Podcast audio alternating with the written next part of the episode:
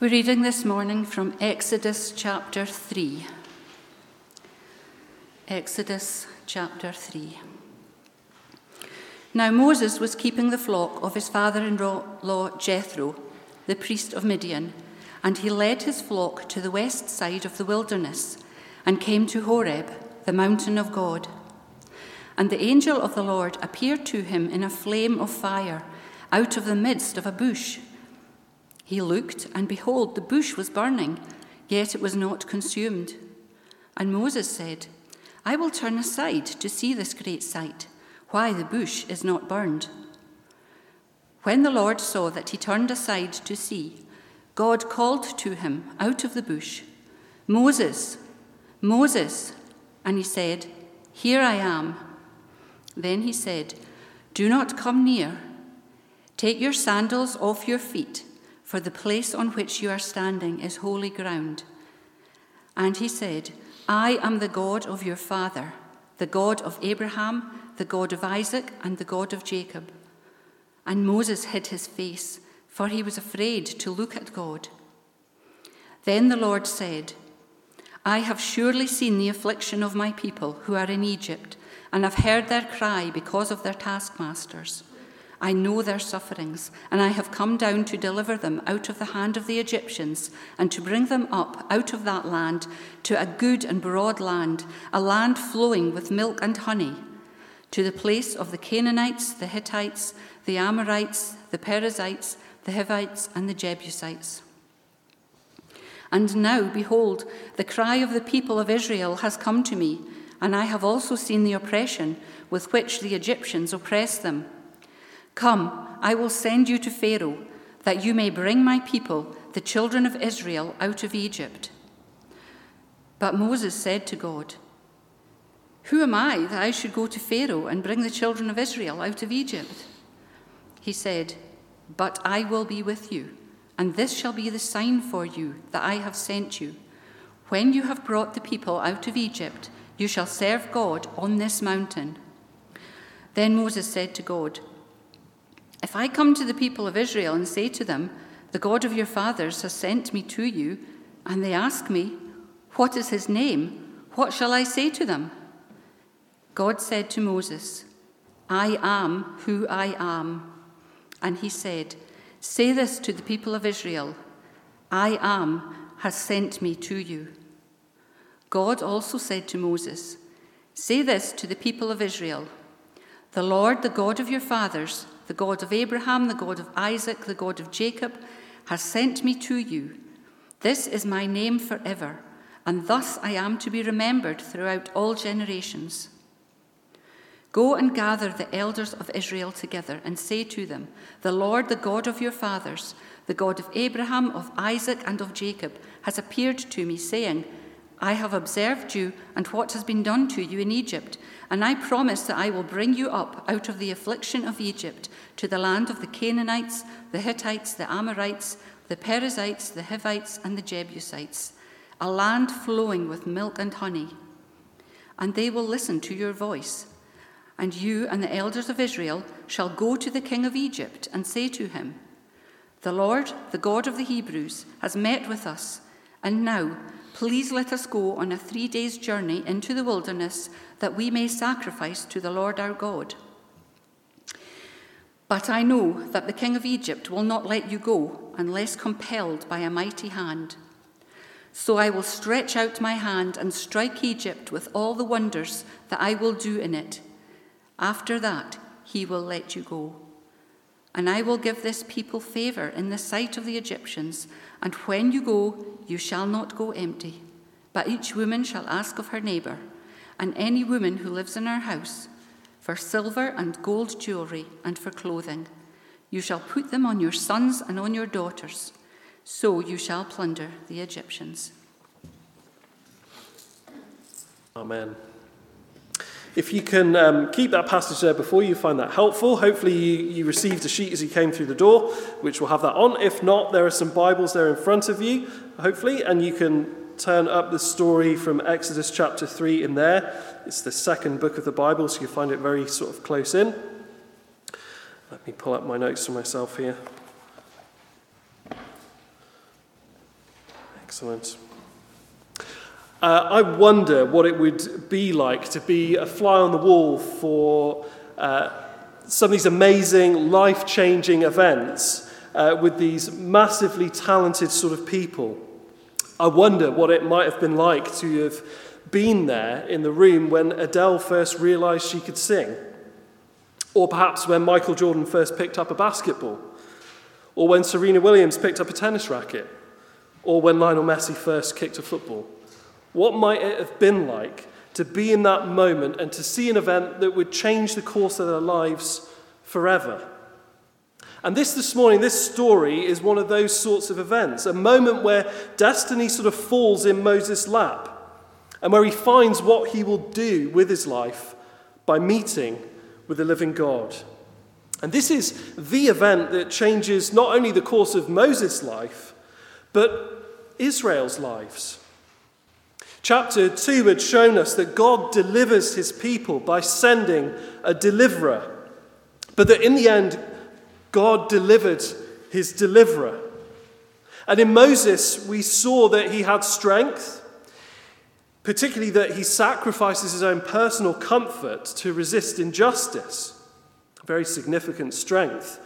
But he also has some significant weaknesses. He is rash, he relies at times on his own wisdom, and for all his good intentions, maybe had made things worse when he stepped out to deliver God's people in his own insight.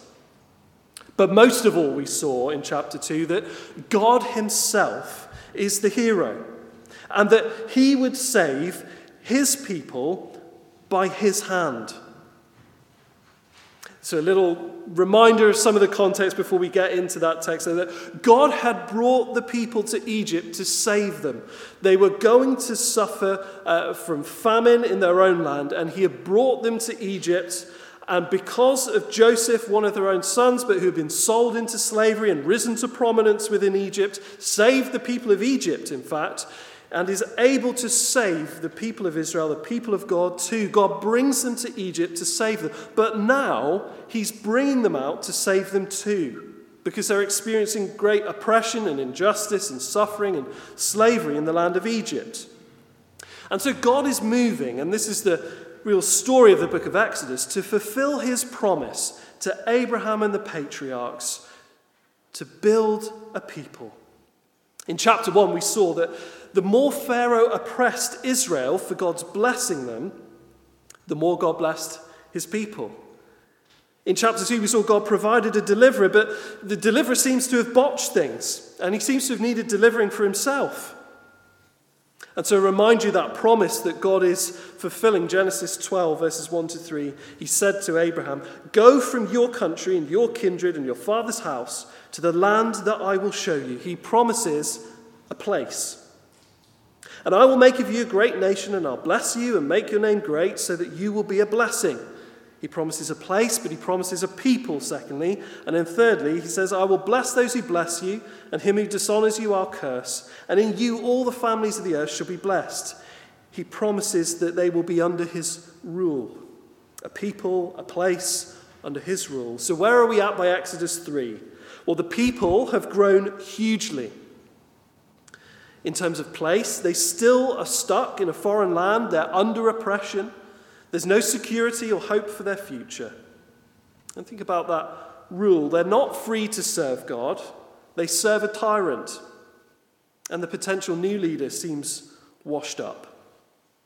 So, chapter 3 of Exodus shows us what God is going to do to bring them to a place and under his rule. And I want to show you three simple things in this story. Firstly, Moses' task God's name, and Israel restored. The first thing we see in this story is Moses' task. Uh, I wonder if you have children, or you look out for children, or you sort of used to at one point. It's not easy getting people to do a task they don't want to do, is it?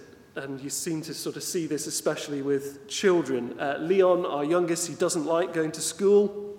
And almost every day is a fight to get him out of the door and into the door at school. And so maybe some of you will identify that. You'll know that feeling. You're perhaps be rekindling some unhappy memories. Uh, and he has several tactics to do this. He'll try to sleep in, he'll try to cry and complain, he'll fake illness. Uh, the other day it went from his toe to his foot to his ankle to his knee to his leg to his thigh to everything. And the teacher comes and explains this to me at the end of the day. And I'm like, ah, yeah, he, he didn't want to come at the beginning of the day. um, I strongly suspect that's, uh, that's what's happening. And his favourite actually is to walk as slow as is physically possible sort of to the door, and you sort of see him going there like this. And we've had these conversations, a bit pointless because we've had them multiple times, but I'll say to him, just sort of bend down lean to his ear, You know that I know what you're doing, don't you?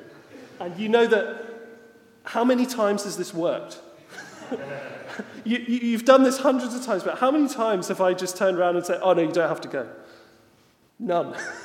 and even he has to smile and still carries on doing it a bit. It's not easy to get people to do a task they don't want to do, is it?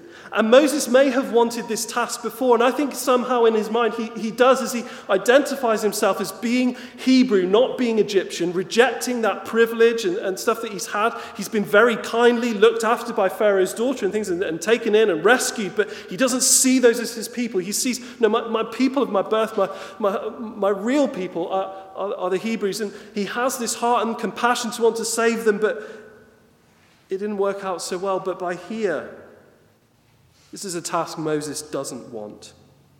Look at here, verse 1. Moses was keeping the flock of his father in law. We know from Stephen's commentary that there's 40 years that pass between the last incident and now this one this morning.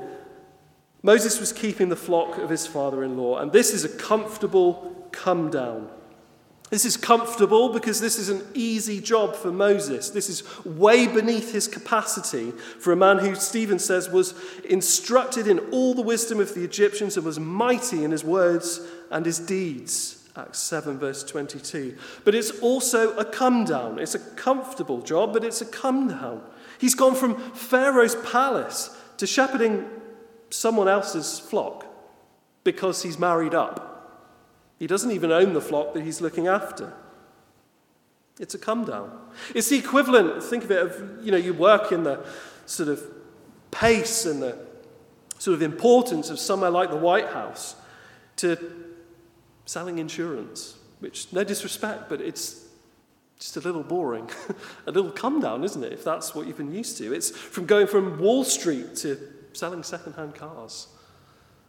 This is a comfortable come down for him. Moses was keeping the flock of his father in law, and he led his flock to the west side of the wilderness. And this is an amazing little detail. It may not seem it on first glance, but here is Moses in the wilderness. God has been preparing the one who would lead his people in the wilderness through 40 years by putting him first in the wilderness.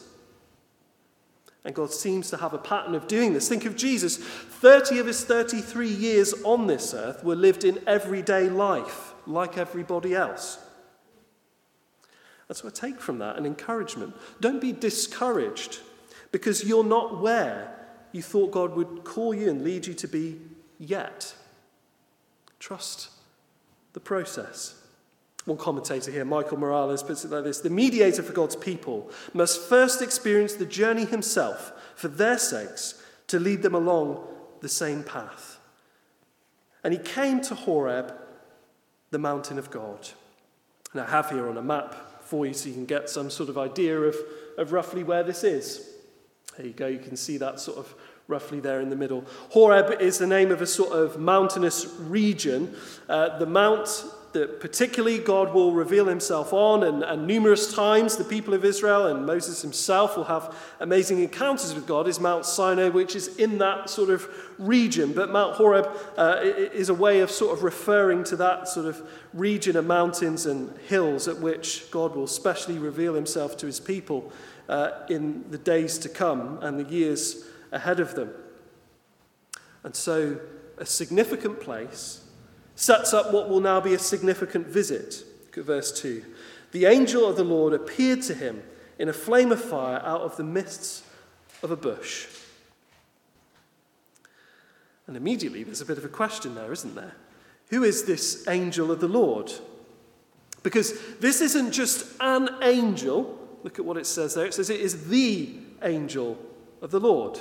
And here, like in other places, it appears that this character is God Himself. Give Genesis chapter 16, then an appearance to Hagar. She says, She called the name of the Lord who spoke to her, You are a God of seeing. Before that, it's been the angel of the Lord there. Or to Jacob in Genesis 31. The angel of the Lord says, I am the God of Bethel. Or to Gideon in Judges 6, I've seen the angel of the Lord face to face. Angel of the Lord and God are used interchangeably. So you can look at verse 4, just uh, a couple of verses below there. It says, God called to him out of the bush, Moses. So one commentator explains this, uh, Stuart, saying, this, the translation might better be, the angel that is Yahweh. This is God speaking to Moses. And the first thing we see here in this interaction is that God is transcendent, that God is above and beyond. He's like a fire, but he's not just a fire. He's a self sustaining fire. It's burning and yet it's not consumed. He's above and beyond our capacity to understand. He says, verse 5, Don't come near. Take your sandals off your feet, the place on which you're standing is holy. And think about this for Moses. This is an unusual experience. Moses has grown up in Pharaoh's palace, and there would have been nowhere that was off limits for Moses. There would be nowhere that he couldn't go. In fact, he would have had people treating him with respect in all of those places. What can we do for you? But here, Moses can't assume that he is just able to approach God's presence. The ground itself isn't special, but any piece of ground on which the living God rests becomes special. I am the God of your father, says, the God of Abraham, the God of Isaac, and the God of Jacob. Maybe, just maybe, this is actually the first encounter with God for Moses. Think about it. He has grown up within Pharaoh's house. He has grown up in the wisdom of the Egyptians, as Stephen tells us. And now he's lived 40 years in Midian, a foreign land. And yet now this connects us back to the story in Genesis. And this moment is huge because if you can remember back to, to last time, Moses begins to recognize himself as being Hebrew and rejects the Egyptian identity, rejects the riches and the comfort and the privilege in order to identify with the people of God, no matter what that will mean for him. But nobody else recognized that. The other Hebrew said, Who made you a king and a prince over us? The women who he rescues in Midian say, An Egyptian saved us. Nobody has recognized that identity that Moses has chosen to take up. But God. I am the God of your father, the God of Abraham, the God of Isaac, the God of Jacob. God recognizes Moses' Hebrew identity, the one that everybody else had rejected in the story so far. And look at Moses' response, verse 6. Moses hid his face because he was afraid to look. To encounter God is a privilege, but it's traumatic. He hides his face. And then look at what God says to Moses here. He says, I've come down to deliver them, verse 8, to bring them up out of that land to a good and broad land. It is God who is going to deliver his people through his hand, even if he employs people in that business. It's a land flowing with milk and honey, he says, place of the Canaanites and all of those other peoples there listed. And again, I have a, a map here of that land so you can get an idea of where that is and what that looks like. There's a map of the whole area on the left and then the land specifically there on the right, which is up in the top right hand corner of that first map. This is the land that God had promised to Abraham hundreds of years before, and it connects what's happened here in the immediate past and moments to what God had promised always would happen. Genesis 15 tells us here this is his promise again to Abraham. Know for certain that your offspring will be sojourners, you'll be travelers, exiles in a land that is not theirs, and will be servants there, and they will be afflicted for 400 years. But I will bring judgment on the nation that they serve, and afterwards they shall come out with great possessions. As for yourself, you shall go to your fathers in peace. You shall be buried in a good old age, and they shall come back here in the fourth generation. For the iniquity of the Amorites is not yet complete. God is bringing them to the land that He's always promised. Why has it taken so long? Because that's one of the natural questions you might ask.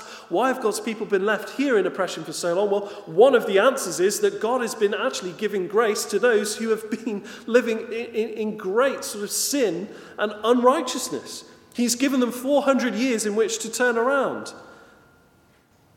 Time that's been wasted. I will send you, verse 10, he says to Pharaoh, that you may bring my people the children of Israel out of Egypt. And then look at Moses' response, verse 11.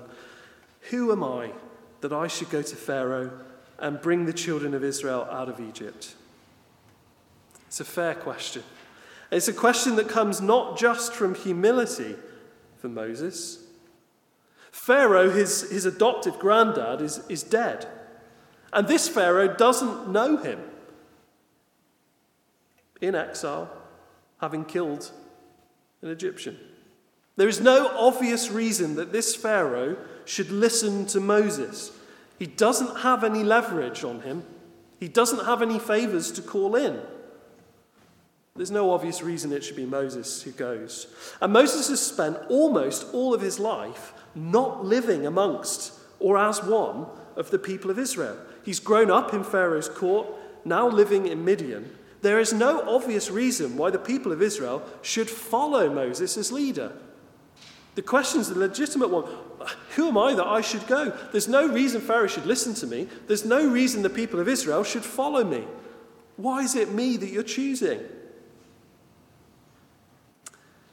But isn't that the case that the best leaders don't want to lead? It just gets thrown on them. They don't set out to do it. They don't desire it, it lands upon them. And look at God's response here, verse 12, as we end this section. But I will be with you. He doesn't even answer really the question, only to say, I will be with you. It's not about you, Moses. And so God can use the weakest of people if he is with them. But I will be with you. And he says, When you've brought the people out of Egypt, you shall serve God on this mountain. He's bringing to them to a place, the land of the Canaanites. He's bringing them to an experience where they'll be under his good rule. You shall serve me on this mountain. And listen to that. God assumes Moses is going to do it. His reassurance for him is when you've done it, at the end of it, you worship me here. That's the sign. You're not getting a sign now and, oh, now I trust you, now I can go out. It's, no. When you've done it, then you'll know. So that Moses has to just go out and do it and go out trusting and believing, and will only know at the other end of it that God has helped him to do that. He's not going to get an easy way out of this. He just assumes that he's going to do it. It's a fulfillment sign. You have to do it and then see whether it comes true at the end. God comes to deliver his people by commissioning a deliverer, a deliverer delivered out of exile himself. There's Moses' task. But then, secondly, we see God's name. we have um, in our household um, a saying uh, poison chalice jobs. And I reckon that some of you might sort of know what these are. Um, these are jobs that seem okay on the face of it when someone gives you them, and they try very hard to make sure that it looks like that. Uh, but you soon find they're either impossible, barely possible, or will create three to four other jobs in order to do them first. For example, oh, could you just go to the shop? And you realize actually it's three different shops you have to go to in three different directions. And you need to get petrol. Or, go, can you cook the tea? Okay, fair enough. Until you realize there's three different dinners to be prepared simultaneously to exacting specifications that only children can give. Or maybe it's, you know, could you just cut, cut that bush? Which is fine until you realize you have to tidy the garage that, yes, you should have kept in order, but you haven't. Uh, you need to find the tools from within that mess. And, oh, by the way, you've lost the key to the garage, so you've got to get that first too. Or maybe it's just about, oh, you know, could you make a fire? Fine, fair enough. But then you find the fireplace needs cleaning, there's no wood and there's no firelighters. So you're back at job number one, going to the shop. Three different directions. Poison chalice jobs. Moses feels as though this is a poison chalice. Pharaoh won't let the people go. The people aren't going to go with me anyway. If chapter 2 was revealing Moses' character, that chapter 3 really is about revealing God's character to us. Look at verse 13. If I come to the people and say to them, The God of your fathers has sent me to you, and let's pause briefly there just to note the way that Moses words that. If I come to the people and say to them, The God of your fathers has sent me to you, and I just wonder whether Moses' time in Midian, 40 years, has eroded a little bit of Moses' sense of identity with those people. Because now he says, Your fathers, not our fathers. If they ask, What's his name? What shall I say to them? Who is it that's appointed me? And perhaps again, this comes from his past. Think of where he's tried to uh, give uh, advice to the two Hebrews fighting. Why do you strike the other man? Don't do this. You shouldn't do this, brothers amongst brothers here. And they say, Who's appointed you a prince and a ruler? What if they say to me, Who's given me this authority to say this? What will I say? And he wants to know more than just his name. He wants to know something about God. The way in which names work here in this age is they tell you something about that person. Tell me who you are, what you like. What, what am I to say to them when I go to them if I do? Look at God's response I am who I am. Or you, you might have a little footnote there, perhaps, in, in your Bible saying that it could also be translated I will be who I will be. God is the only one who is self existing, self determining, unrestrained, unlimited, unending. That's how he's to be known. I'm not sure that was probably the answer that Moses was looking for. and I wonder if you thought, well, what will people make of that as a description says, verse 15, the Lord.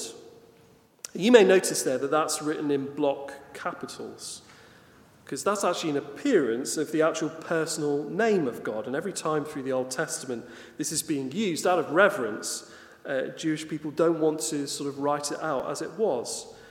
This is the Lord Yahweh, the God of your fathers, has sent me. The word Yahweh is something like a transliteration of sort of I am. Well, I am who I am. It's the personal name version of that description. I am who I am. The Lord Yahweh, the God of your fathers, has sent me.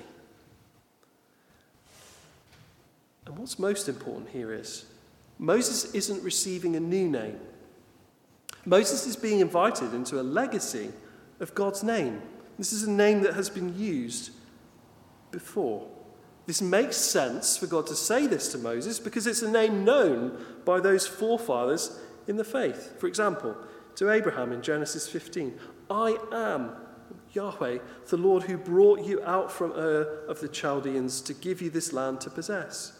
And to Jacob, Genesis 28, I am, O Yahweh, the Lord, the God of Abraham your father and the God of Isaac. The land on which you lie I will give to you and to your offspring. He's being welcomed in to that heritage of faith. And so now he commands him what he's to do, verse 16, to gather the elders of Israel together and say this to him. I mean, what a thing for Moses to do. Where does he start with doing that? How does he manage to get them all together? And the message is go and tell the people of Israel what we already know, because we've been told this in very similar words. Chapter 2, verses 23 to 25. We've been sort of let in behind the curtain. Moses now knows it directly because he's heard it upon the mountain in front of uh, God in the burning bush. This message that God sees, God hears, God knows, and God delivers you from your suffering. And then there's a promise, verse 17. And I promise that I'll bring you out of the affliction of Egypt to the land of the Canaanites, and they will listen to your voice. Moses has been very pessimistic, hasn't he? The people aren't going to listen to me. Who am I for them to listen to me and to follow me? But here's the encouragement the people will listen to you, Moses. And yet, Moses is still going to question his ability later on. We'll see that probably next week, chapter 4, verse 10. But would ye rather a leader who's unsure of themselves or a leader who's full of themselves? I wonder whether who Moses is here is actually endearing and makes him a better leader for it. That he doesn't want this role, that he's not backing himself. He doesn't think he's necessarily capable. He's not desiring to be in this place in front and before and over everybody. And they will listen to your voice. And he says to say to Pharaoh, Let us go a three days' journey into the wilderness, that we might sacrifice to the Lord our God. And interesting, this isn't even the request for freedom, by the way. This, this is simply the request just to be able to go out and to worship their own gods, in, uh, their own God in freedom rather than the gods of Egypt. And this shows the real conflict. The real conflict through the book of Exodus and through this encounter with Pharaoh is that Pharaoh tried to take the position of God. And now God will ruin him. God reveals his name to Moses. And we see here it's when we come to see who God truly is that we're ready to do what he's called us to do. We see Moses' task, God's name, and then lastly, we see Israel restored. There's a restoration that's needed for God's people, isn't there? We all know that there's some times in life where an apology doesn't quite cut it. That's, that's not enough. We need to be made whole again afterwards. Uh, I once had an Easter egg bought for me, lovely Easter egg, perfect, it's been really well sort of chosen for me. I mean, I like all chocolate, but it was particularly good, one of my favourites. Was bought for me, presented to me, lovely. And then eaten before I could ever get to it. I, was, I was told, oh, it was just too slow, and it was just sort of sat there. So, you know, I just, it was calling to me, I just had to eat it. And, you know, the apology was very kind and much appreciated, but there was a bit of a need for it to be replaced. And in fairness, the person was very kind, was very good, and, and replaced the egg and presented again. Oh, thank you so much. This is great. I'm going to love this. Uh, and then they ate it again. and then I gave up. and to be fair, this Easter, I, I, actually did that to the boys with some Lindt bunnies, but there you go. It's, it's hard to buy them out of season as well, so probably the restoration is going to have to take a while to, to occur. Sometimes it's not enough just for the apology. You need to be made whole again. It's not enough for Israel just to get out of Egypt. They need to be made whole again. And that's God's promise here. Not only will you get the freedom, To make you whole again. And look, we see here, verse 19 to 20, how God will deal with Pharaoh. And then 21 to 22, how God will deal with the Israelites. Firstly, how he deals with Pharaoh. Look at verse 19 with me. But I know that the king of Egypt will not let you go unless compelled by a mighty hand. God is not only completely free to be who he will be, he is also all knowing of the human heart and psyche and character. I know that the king of Egypt won't let you go unless compelled by a mighty hand. God's first approach here is to use his voice to call Pharaoh, giving him a chance to change. Then he'll use his hand. And I will stretch out my hand, verse 20 says, and strike Egypt with all the wonders I will do in it. And some of that revelation there to Moses, I am who I am, I will be who I will be, must surely relate to what he's going to do. That he will stretch out his hand and he will be who he will be and he will do what he will do in order to free his people. And after that, he will let you go. Pharaoh might think his resolve is strong, but it is not as strong as the hand of God. And then we see how God will deal with the Israelites as this chapter ends. Verse 21 And I will give this people favor in the sight of the Egyptians. The tide is going to turn for Israel. Pharaoh's period of racist propaganda and genocide that we've seen will end with the Egyptians favoring the people of Israel. And when you go, God says, you shall not go empty. God's restoration and blessing of his people is going to be total. They came to Egypt with the most basic items they could take and was suppressed from making any sort of strong financial future once they were there. They really don't have much to their names. But they are going to go out loaded up with riches from Egypt. Why? So that God's blessing over them is visibly obvious. He's not only freeing them, he's making them whole in every way. And so it's summarized here, verse 22 So you shall plunder, or actually, the, in, in the Hebrew, there it's will be stripped from. The riches that they had extorted through Israel's slavery will be stripped from the Egyptians' hands. Isn't there a poetic justice in that? It's like a robbery, except they give it. You will ask, and they will give. And you see that contrast. They come into Egypt basically empty handed. They're coming out loaded up like Mr. T. They've got every single piece of jewelry on show that they could possibly manage to lift on themselves so that it would be obvious what's happened. They're being made whole. And let's just stop for just a second before we finish there.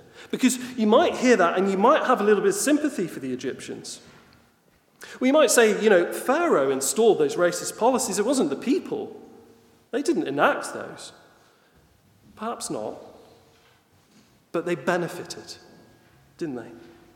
They could have done something. They could have revolted, but they didn't. They chose a path of least resistance and they enjoyed the fruits of it in the meantime. That was and is wrong. And God turns the tables because of who He is. Think back to that promise in Genesis 12 I will bless those that bless you, I will curse those who curse you. God is restoring His people, He's their deliverer. And not only will they be free, but they'll be made right. You know, Moses found out who he truly was and what he was to live for by realizing who God truly was in this encounter. And Moses' job will be to represent who God is to the people and the people back to God. And yet, it's a job and a responsibility that Moses is reluctant to take on, and we'll see him at times trying to resist it and being frustrated with it, and he won't always get it right. And yet, when Moses met with God, we read later on that his face would shine from God's glory before him, that he would be visibly changed by being in his presence. And yet, even with that, Moses is only a shadow of the glorious leader and redeemer to come because uh, there's a partiality to it, that it fades in a way that it doesn't with Jesus. Moses later we hear, wore a veil to hide God's glory fading from his face. 2 Corinthians 3 tells us, Since we have such a hope, we are very bold, not like Moses, who would put a veil over his face, so that the Israelites might not gaze at the outcome of what was being brought to an end. What it means is he, he put the veil on because at first God's glory was really visible on him. And then after a couple of days, the glory of God faded like a bad fake tan. And they suddenly start to realize just how human Moses really was. And to spare his blushes, he wears a veil so they wouldn't see it. And then only Moses could approach God's presence for all. And yet now we can all approach God's presence. Then Moses had to hide the glory of God fading as his sin came back to the surface. And there's a challenge because we can read the book of Exodus, we can read these stories, we can read the whole of Scripture, in fact, with a veil covering our eyes if we don't look to Jesus. 2 Corinthians uh, 3 continues, but their minds, talking about uh, Jewish people, were hardened. For to this day, when they read the Old Covenant, that same veil remains unlifted, because only through Christ is it taken away. Yes, to this day, whenever Moses is read, remember Moses is the author of these books here, Moses uh, is read, a veil lies over their hearts. To read Exodus properly, you need to get to Jesus. Jesus said the same, John chapter 5, verse 46. If you believed Moses, Moses writing here in these books, you would believe me, for he wrote of me. But if you do not believe his writings, how will you believe my words? But look how Paul ends here. Look at the hope and the joy and the security we find. 2 Corinthians 3, verse 16 to 18, he finishes off. But when one turns to the Lord, the veil is removed. Now the Lord is the Spirit, and where the Spirit of the Lord is, there's freedom. And we all, with unveiled face, beholding the glory of the Lord, are being transformed into the same image from one degree of glory to another. For this comes from the Lord who is the Spirit. Moses found who he truly was and what he was to live for by truly meeting with God. So, how do we do that? What should we do? What's the point this morning? Well, I think it's simple. Take off your shoes, metaphorically. Don't necessarily want to smell your feet. Take off your shoes and approach God's presence in Christ and be transformed and not have to hide in plain sight as though that glory might fade. It will not. Be bold, knowing the Spirit living with you always means you can be completely transformed into the image of the glory of God Himself. That you can know that peak moment that Moses experiences with God on the mountain all day, any day. Not having to travel to a special place, not having to say special words. But in each and every moment, take off your shoes and approach God's presence with boldness, with confidence through Christ.